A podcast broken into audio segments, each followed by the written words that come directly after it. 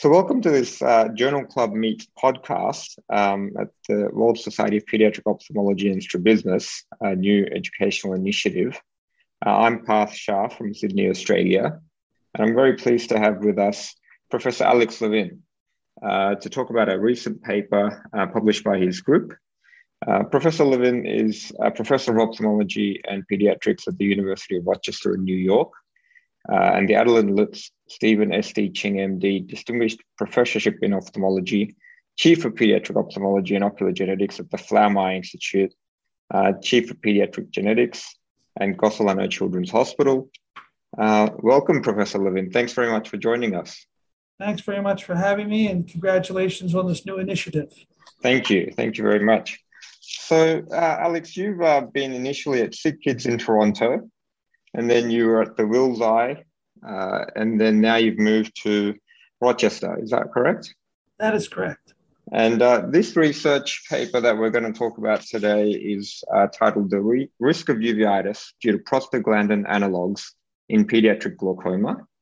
And uh, the authors of this paper are Nicholas Bello, Cara Lamattina, Jade Miner, Virginia Utz, Kaylin Dong, and yourself as the senior author. And the research was mostly conducted during your time at, uh, at Wills Eye, was it? That's correct. Yeah. Uh, so, what, what brought about the idea of conducting this project? Well, there has been talk in the literature and uh, informally that prostaglandin UV uh, analogs can cause uveitis, uh, particularly in adults. Uh, and there is evidence that that's the case. Uh, we had been using this drug routinely for years uh, and have yet to experience that in our population. So it struck me that, like many things in life, maybe kids are different than adults. And we sought to explore that, uh,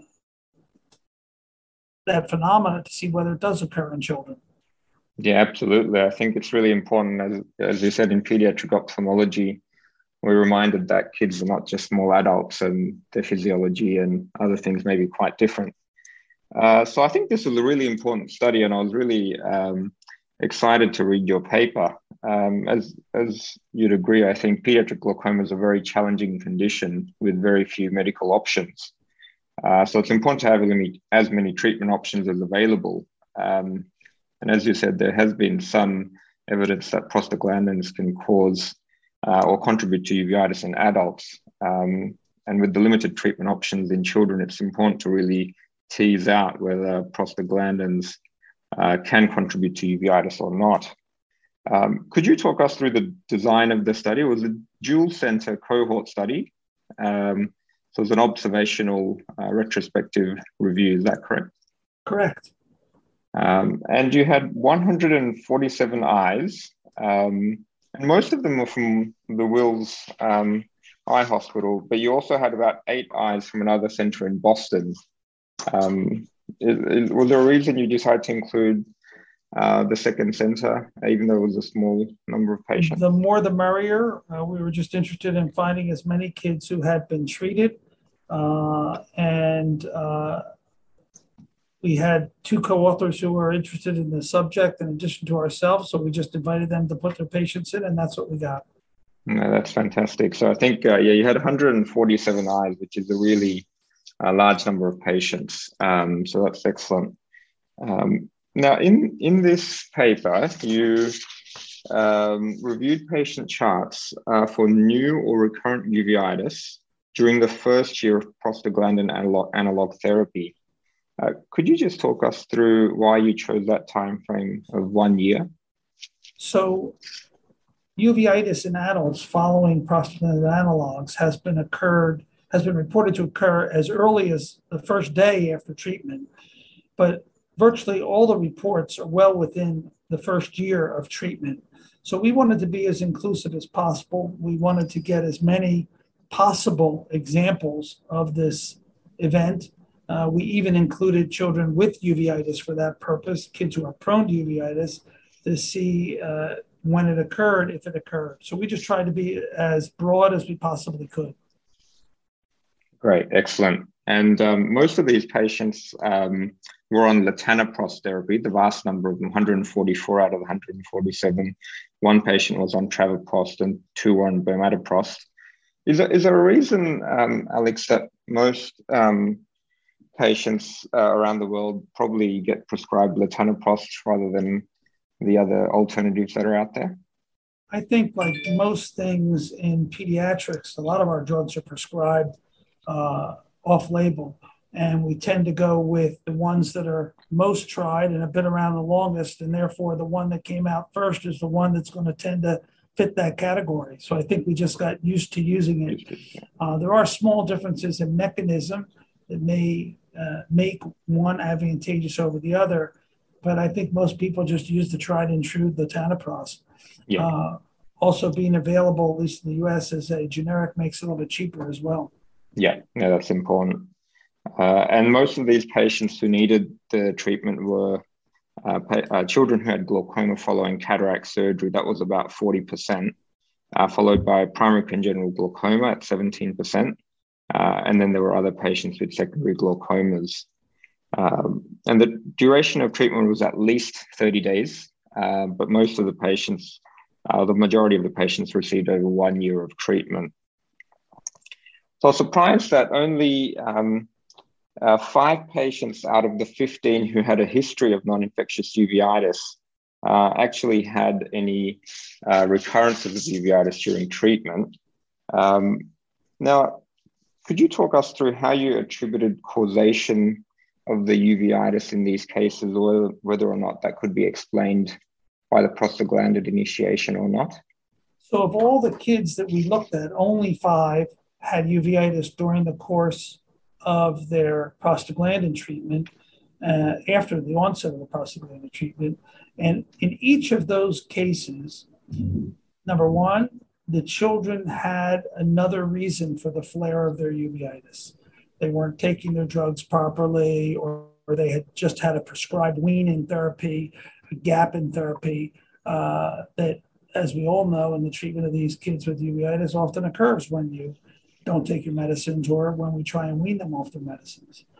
All of these children had control of their uveitis after their systemic or drop regimen was reinstituted successfully without discontinuing their prostaglandins.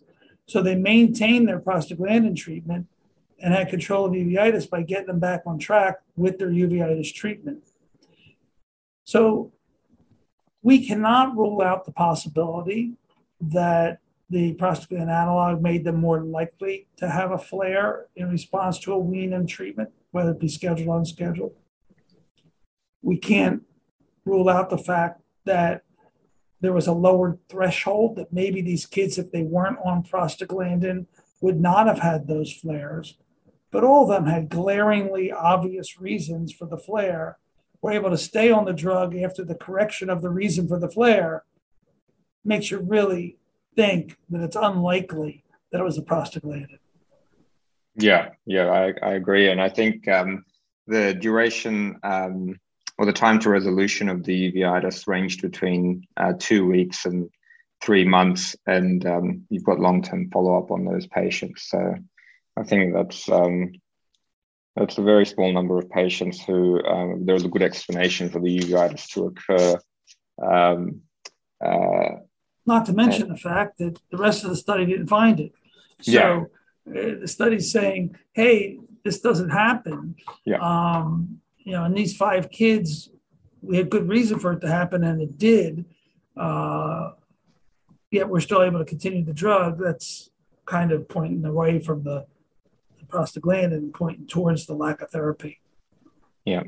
And, and in these children with um, pre-existing uveitis, um, uh, the reason for the raised intraocular pressure uh, was that in large part due to a steroid response um, that was causing the need for extra treatment, or was there more inflammatory uh, cause uh, to the inflammate to the uh, raised intraocular pressure? Yeah, we didn't look at that um, specifically, as you know, there's many reasons for the pressure to go up in uveitis. It can be from uh, chronic uveitis, angle clogging or angle damage. It yeah. can be from uh, the steroids. You know, we didn't suss out what the cause was. Yeah, yeah. Um, and um, do you have any concerns yourself on any sort of long-term orbital asymmetry that can occur from unilateral or bilateral prostaglandin use, um, especially in children who may be on it for a very long time? Yeah, I mean that's been reported, but I can tell you I've been using this drug as long as it's come out, and uh, with a very very large practice of pediatric glaucoma, have yet to see a single child who has had any uh, untoward side effects in that regard. Uh, the only thing I've really seen is long eyelashes. Yeah, yeah. Well, that's fantastic. And um, are you, um, with this study, are you looking at um, following these patients in the longer term or uh, any future or next steps uh, in this regard? You know, I think that um, there's so little evidence that this is a concern in kids that this drug is a concern.